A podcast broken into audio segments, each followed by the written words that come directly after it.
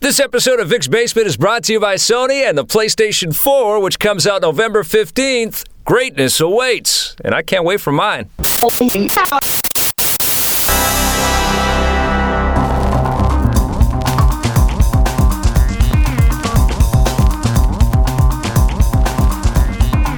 Welcome to my basement, everybody. Hello, Mr. Scott Jones. We're back in Vancouver. Victor Lucas, we are back in Vancouver, but for how long? That is the Spock, question. For how long? Well, I'm here for at least a couple of weeks, I think, but you are going to yeah, you New York. me on New York. Yeah, you were I- supposed to come with me. We were I- supposed to do stay I've together. been traveling too much, and I, I had And to I come haven't off of the road. I know, but I got a, I got a baby. I miss my, I've got my my own daughter. problems. Your cats are fine, It's not cats. Your I've cats got other fine. things. I'm, I'm, trying to find a relationship. you- how am I I- going to ever fall in love if I leave this? If I'm Do you never know in many city? sexy cosplay ladies are you're going to see in New York?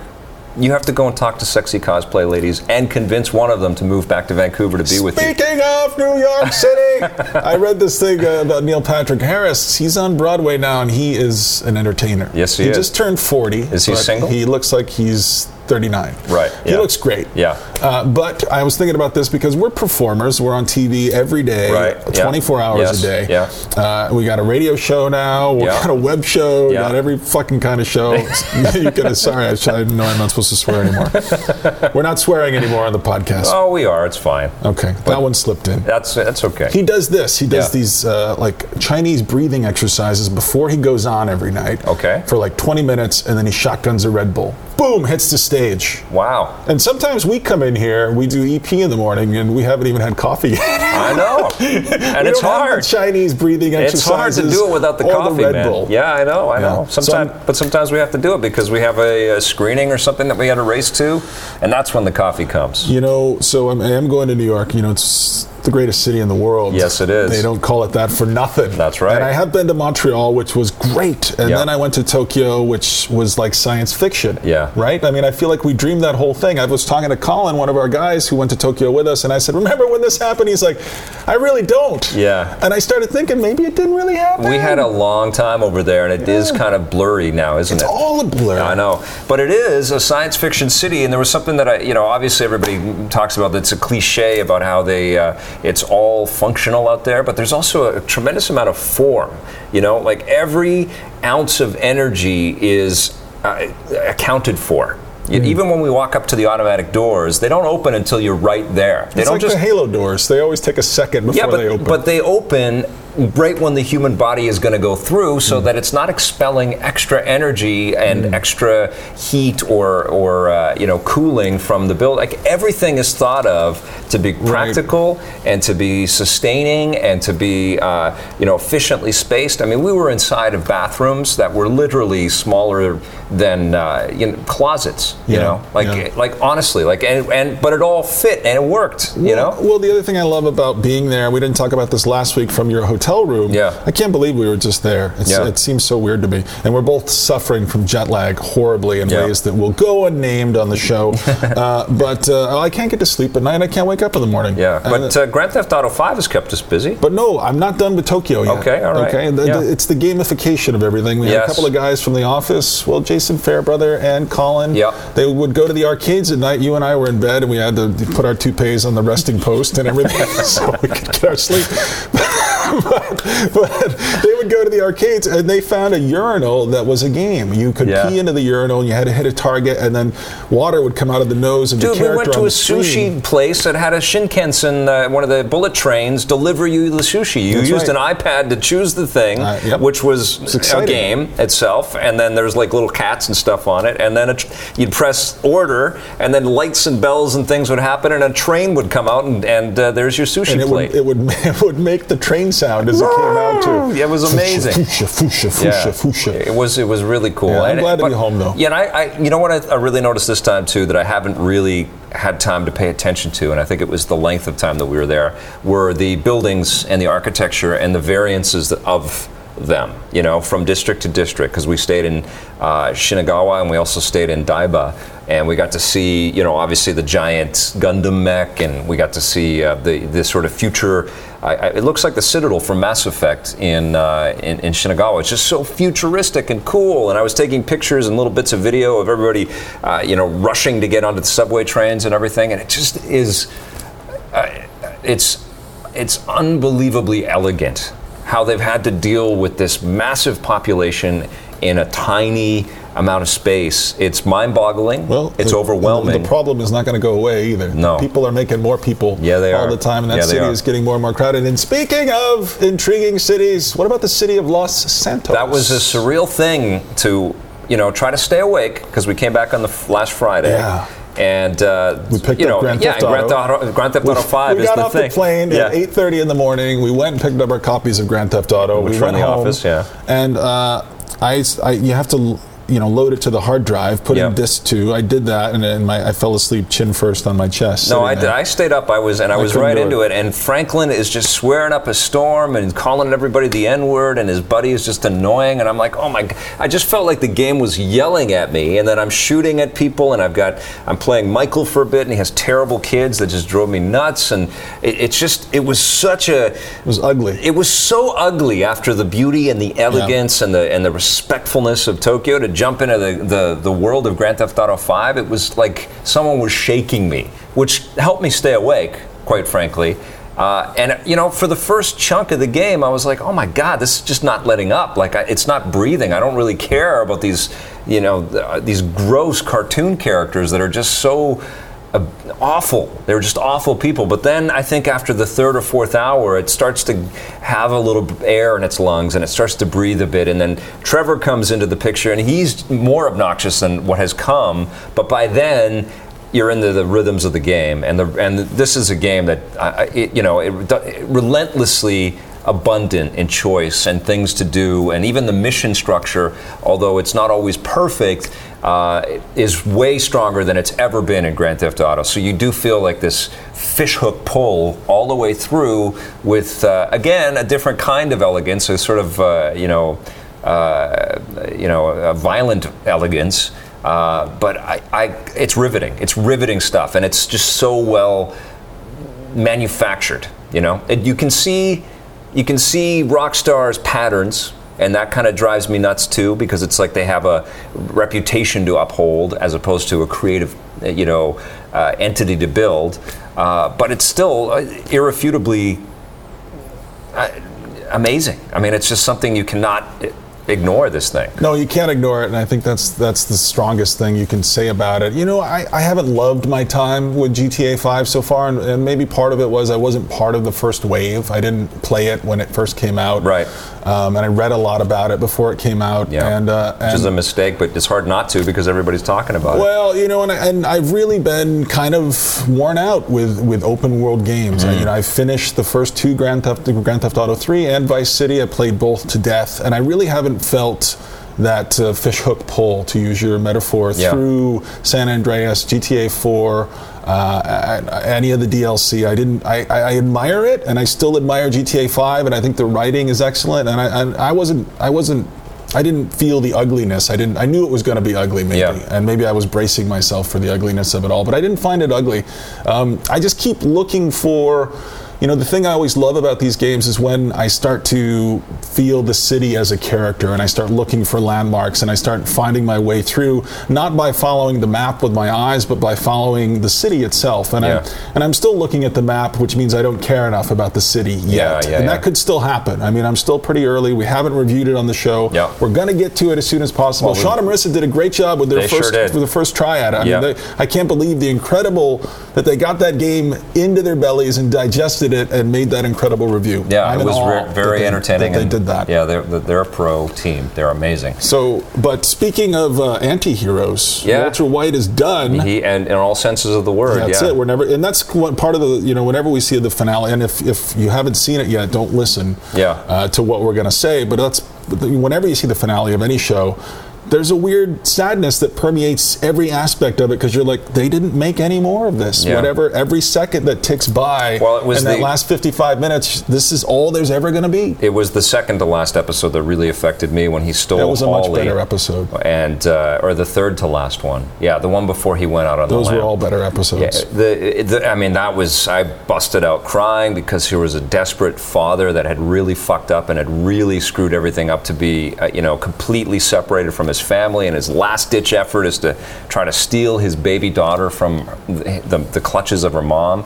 And I was just devastated by that. And then the, the second to last episode with uh, uh, him being holed up up north and he, just this desperate loneliness and and Robert Forster giving him the chemotherapy and all that stuff was really hard.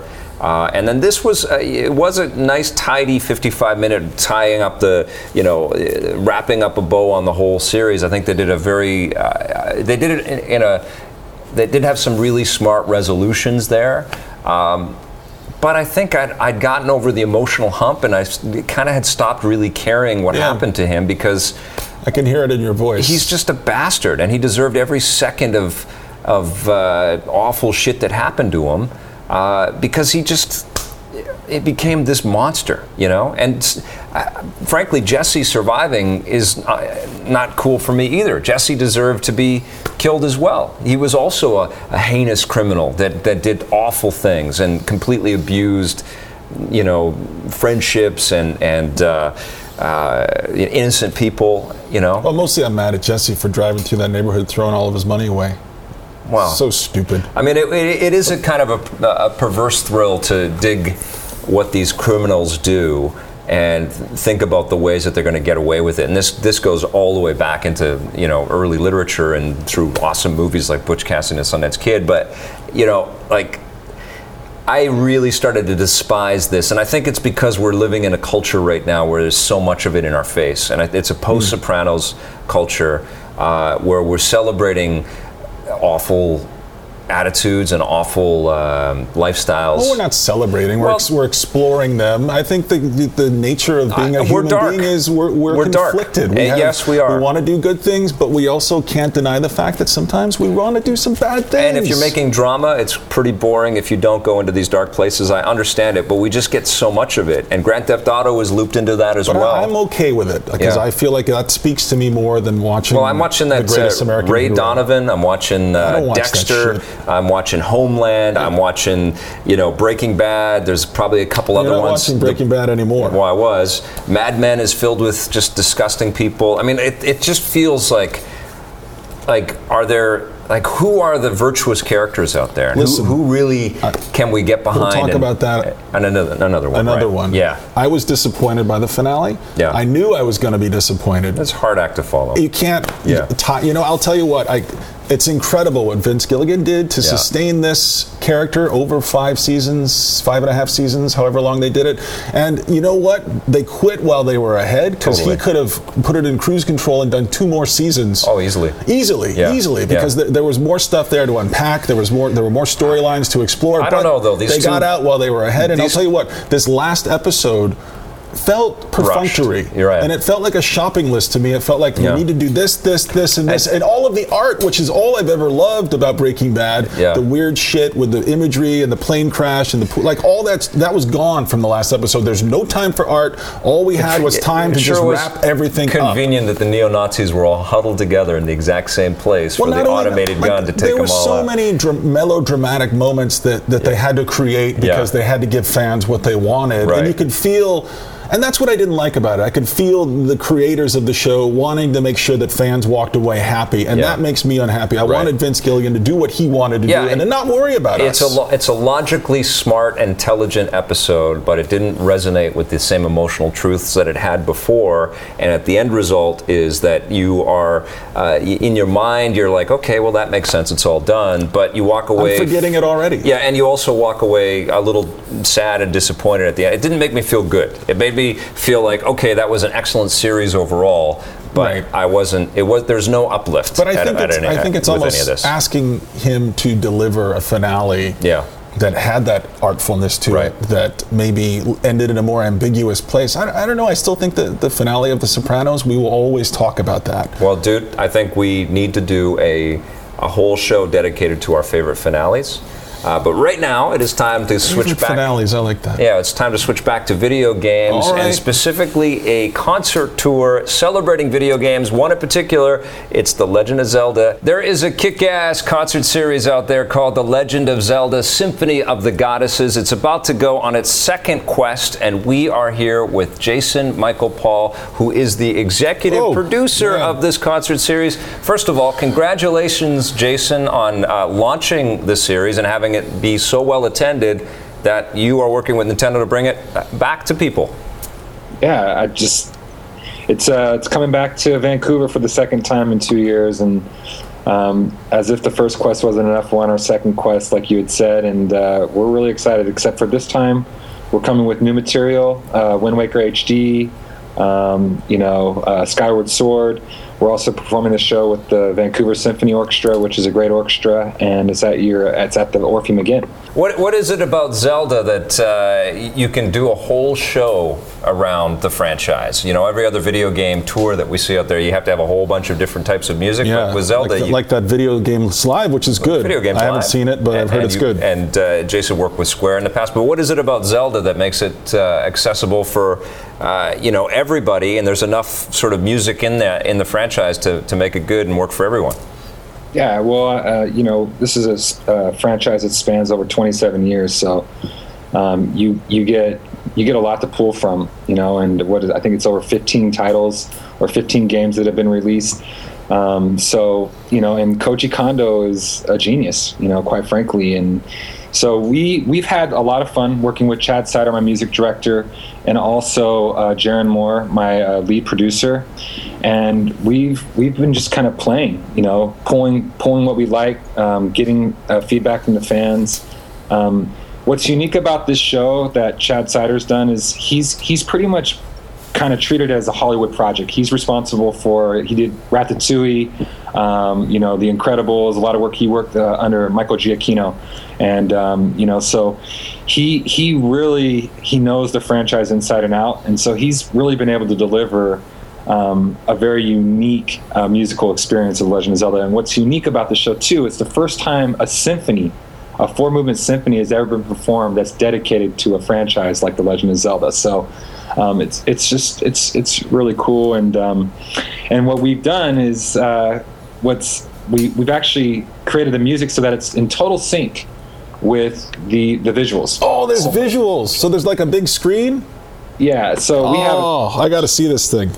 We have an 18 by 30 foot screen. It's huge. It's a, it's a giant screen, and we have just you know the visual. It's like little mini movies of Zelda. So just imagine like kind of how you always imagine the music from Zelda could sound if you had like a real orchestra performing it.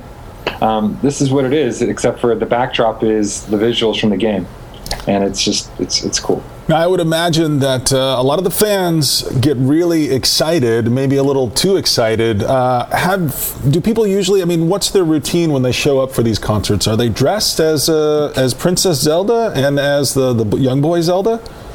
I mean, Link. Link, not young boys.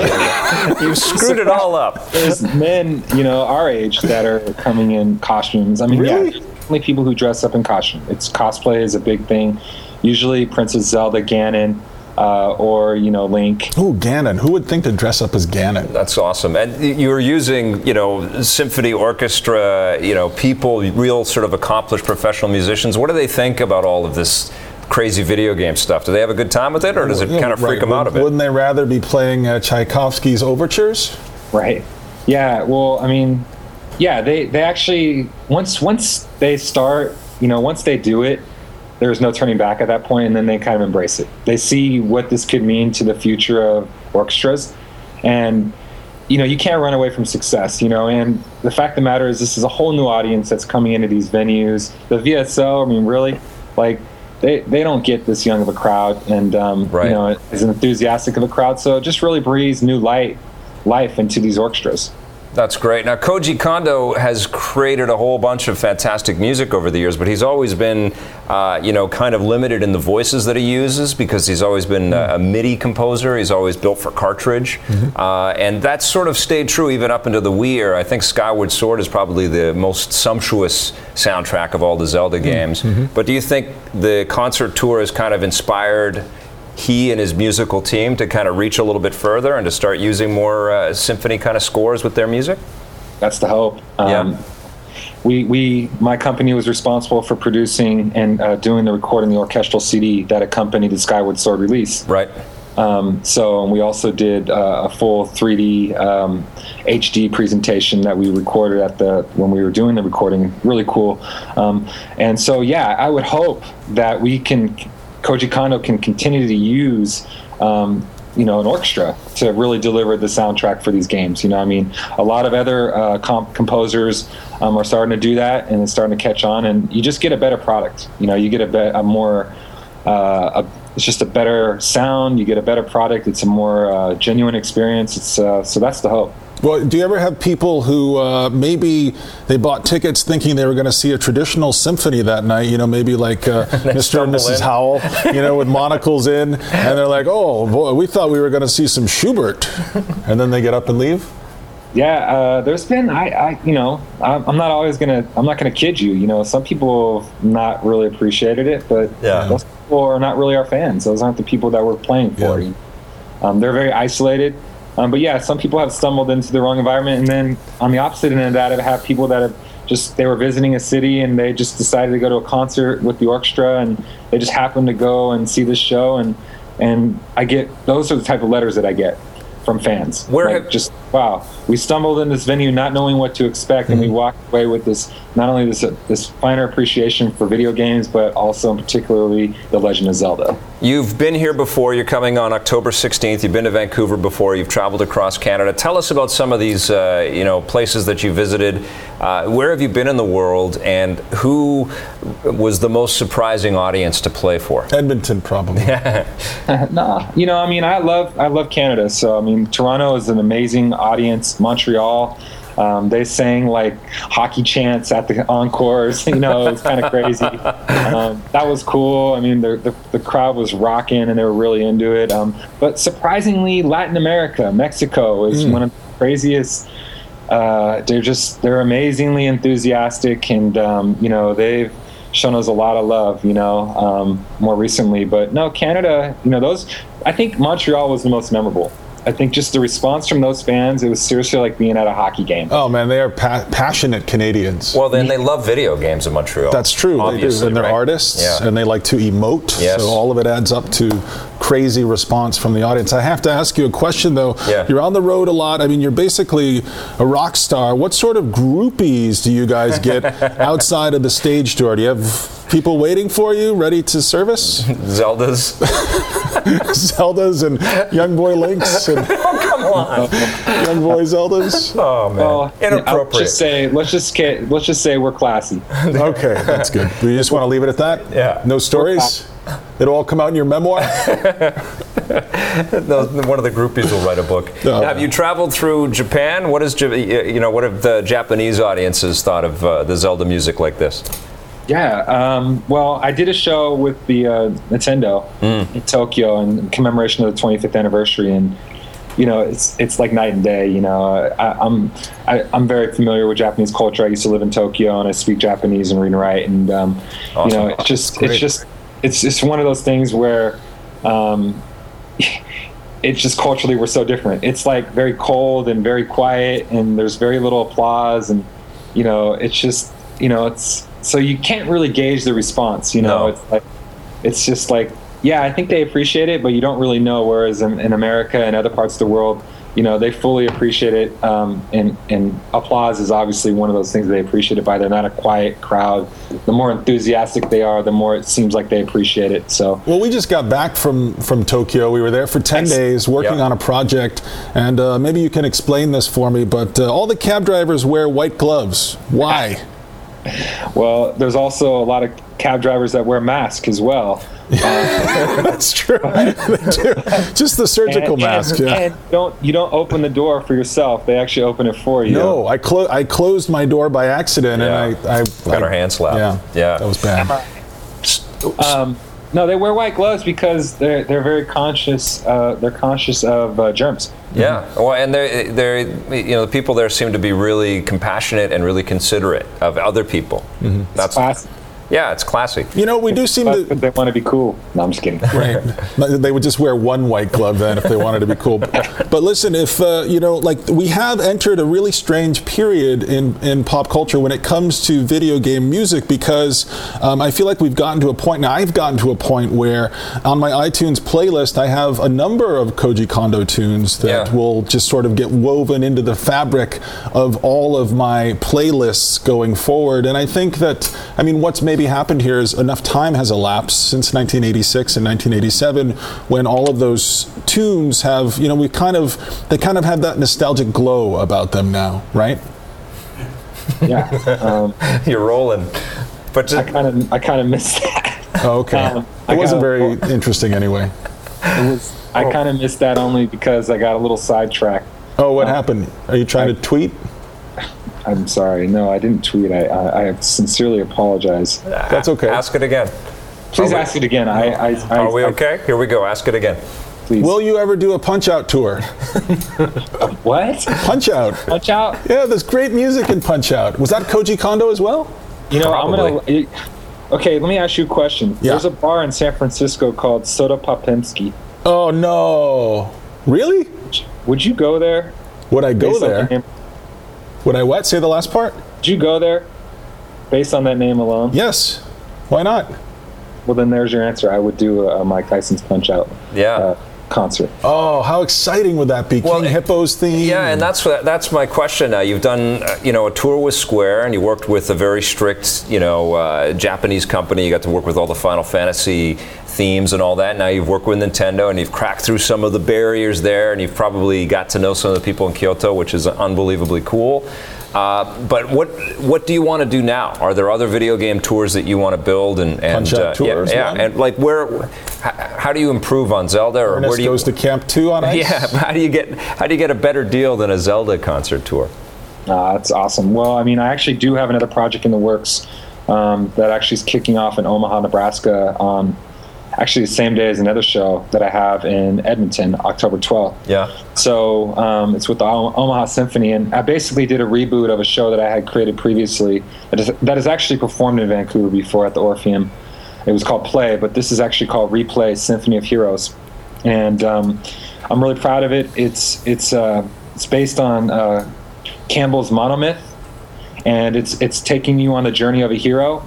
So it's taking you through the 17 uh, journeys, if you will. Yeah, And yeah. what I'm doing is I'm using video games to kind of tell this story. Cool. Um, so like the call to arms, or you know, and I'm taking these games to really tell that, and using the arts and the visuals, um, and also the music to really tell that story. And I have I hired a narrator from the game Dear Esther, which is a pretty wildly popular independent video game. Um, and uh, he's actually providing the voice and the narration as he takes you on this journey. So s- symphonies around video games, although they're relatively new, and we've covered a lot of them, we've got a long way to go. I guess there's a lot more to do. There's a lot more ground to cover. I think there's there's an infinite amount of potential with video games um, in terms of being a pop art um, phenomenon, uh, musical phenomenon. I think uh, I've really only touched the surface in 2004 when I started this, and um, I'm hopeful that it'll continue to grow and the venues will get bigger, the audiences will grow, and um, you know more and more gaming companies will get behind this because to me this is the perfect bridge to um, to target an audience, and Yeah. it's it, it's appreciate it's, it's showing your appreciation through the music and the visuals by giving this concert to the fans. Well, So- you, you also bring kind of like a little mini festival, I guess, with every time every time you bring this out, and it, you know, video gamers are becoming increasingly, uh, you know, closed in and downloading their software. So this is a way to kind of gather a community, I guess, right? Well, yeah, I mean, think about it. I mean, it's just like Star Wars or any other uh, pop popular franchise. You know, I mean, there's concerts about it. Well, why not have a concert about a video game? Uh, video game. Scott and I have worked out a little musical piece. Can you put us into the show? Ready? One, two, three. Now, the serious question is uh, tell, tell us a little bit about your musical background. What musically brought you up into to this moment in time that made you qualified to be able to be in charge of a project of this scope? And also, what kind of gamer are you? Are you, uh, you know, when you were a kid, what kind of games were you playing? What kind of games are you playing now? Yeah. Um, I'll start from the beginning. I, I played instruments as a kid. Um, I studied piano. I studied guitar. I studied. Um, I s- studied percussion. Um, and uh, at a young age, 23, I actually started working with Luciano Pavarotti and the Three Tenors. Oh, wow. Uh, and staging their concerts worldwide. Well, not too bad. Started at the bottom then. not too shabby. Yeah. yeah. So that's kind of what really lent to me uh, being able to do these types of productions and pulling them off. I worked with large orchestras. I worked with soloists. Um, I was very fortunate, um, and that that was really what propelled me in my career and all the while I was also working in the video game industry. So I was doing, um, I was working with Sony PlayStation primarily out of Foster City, um, with the company that I had uh, signed on to out of college when I was 21 was um, uh, doing environmental design and environmental media and handling all the trade shows and all the special events for PlayStations. When they had a lot of money, you know, they were throwing big events They every had year. a lot back then. Good old times, you know. Yeah. Um, so we were the company responsible for handling all that, and so I kind of combined those experiences with this, you know, opera and classical music, and then I came up with the concept in 2004, and kind of was nurturing a relationship with Square Enix. Had a very strong interest in gaming, of course, but also music, um, and thought this would be a perfect bridge to do that. And um, and so uh, my gaming, you know, obviously I would I was doing a lot of projects for Square Enix, Kingdom Hearts, and things like that. So you know, as far as a research, um, doing research and and taking the games home with me and and and playing, um, that was the extent of my playing uh, when I was an adult or a young adult, and still to this day. Um, but I've, I've obviously played a ton of you know games, um, much much more when I was younger, of course. You know, between the ages of like eight and you know I would say 21.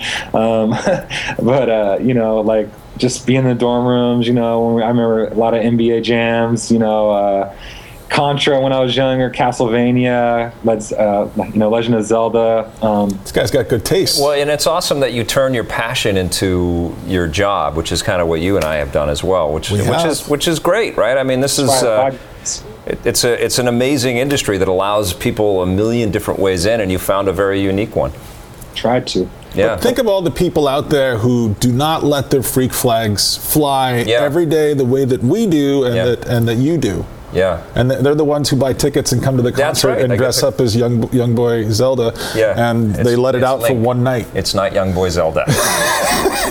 Sorry. Jason, I wish you could reach across the TV and bitch slap him. That would be Why? awesome. That would be nice. Come on. Uh, but listen, the concert is coming uh, to Vancouver on October 16th, That's right. and then you have dates all the way across You're gonna be Canada. there? Yeah, we're going to go. I'm gonna be there. And uh, the you also uh, you've got t- you know you keep on touring. So where should people go to find out more about the concert? Well, uh, you can go to the website www.zelda-symphony.com.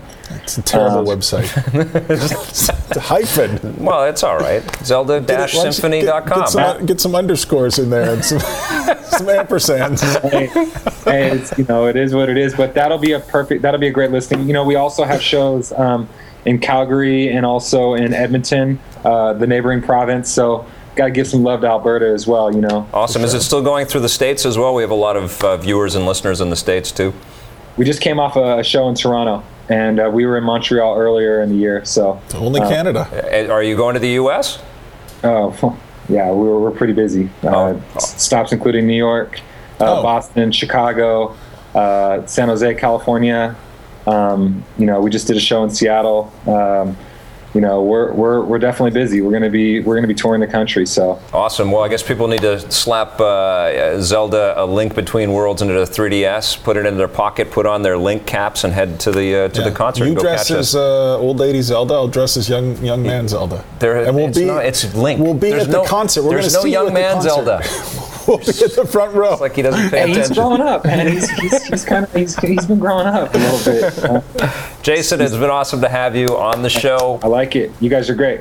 Keep up the good work. So that was a ton of fun to talk with uh, Jason Paul Michael. He is a cool guy, and he has built Oh, something I pretty gotta- magical there. I got to. Facebook that guy, and I am definitely going to be up all night sewing together my young Zelda boy costume. It's not I'll the, wear he's not Zelda to- boy. I'm sorry, I won't It's say that he, he's Link. He's got his own name. He's got his own identity. You're taking that away from I him. I know You're who robbing Link him is. I want to go home and play Skyward Sword. It is weird that it is called Zelda and it's Link is the star. Why is that? Well, she, you know, she was a big part of the Wind Waker. Yeah. And she's not really been much of a part of any of the other games. Yeah. But she deserves more. She deserves her own game.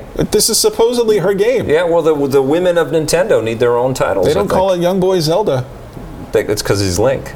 They, That would be weird if they called Yeah. it Young Boy Zelda. right, I'm And, confused. and wait a sec, if they, well, you know what? They could have a female Link. They could just roll reverse everything. That'd be awesome. So I'm going to New York Comic Con, Yeah. and uh, do you want me to say hello to anybody? uh, say hello to all the Batmen. Okay. All right, I'm sure just walk will- up and say, They'll be there. Hey, Batman, Vic says hi. Oh, I'm not the one wearing hockey pants. Thanks for listening, everybody. Yeah. We will be back next week with We a new episode of Vic's Basement. That's right. You can count on it. And listen, who knows where we're, we'll be? Stitcher. Right? yeah, we're on Stitcher. Right. We're on iTunes. Uh, we're on our VixBasement.com Right. You- website. You, can follow Vic at, at Victor Lucas underscore Youngboy Zelda. no, no, it's just Victor underscore Lucas. Don't look for Young Boy Zelda. you will be disappointed by what you will find. Thanks for listening, everybody.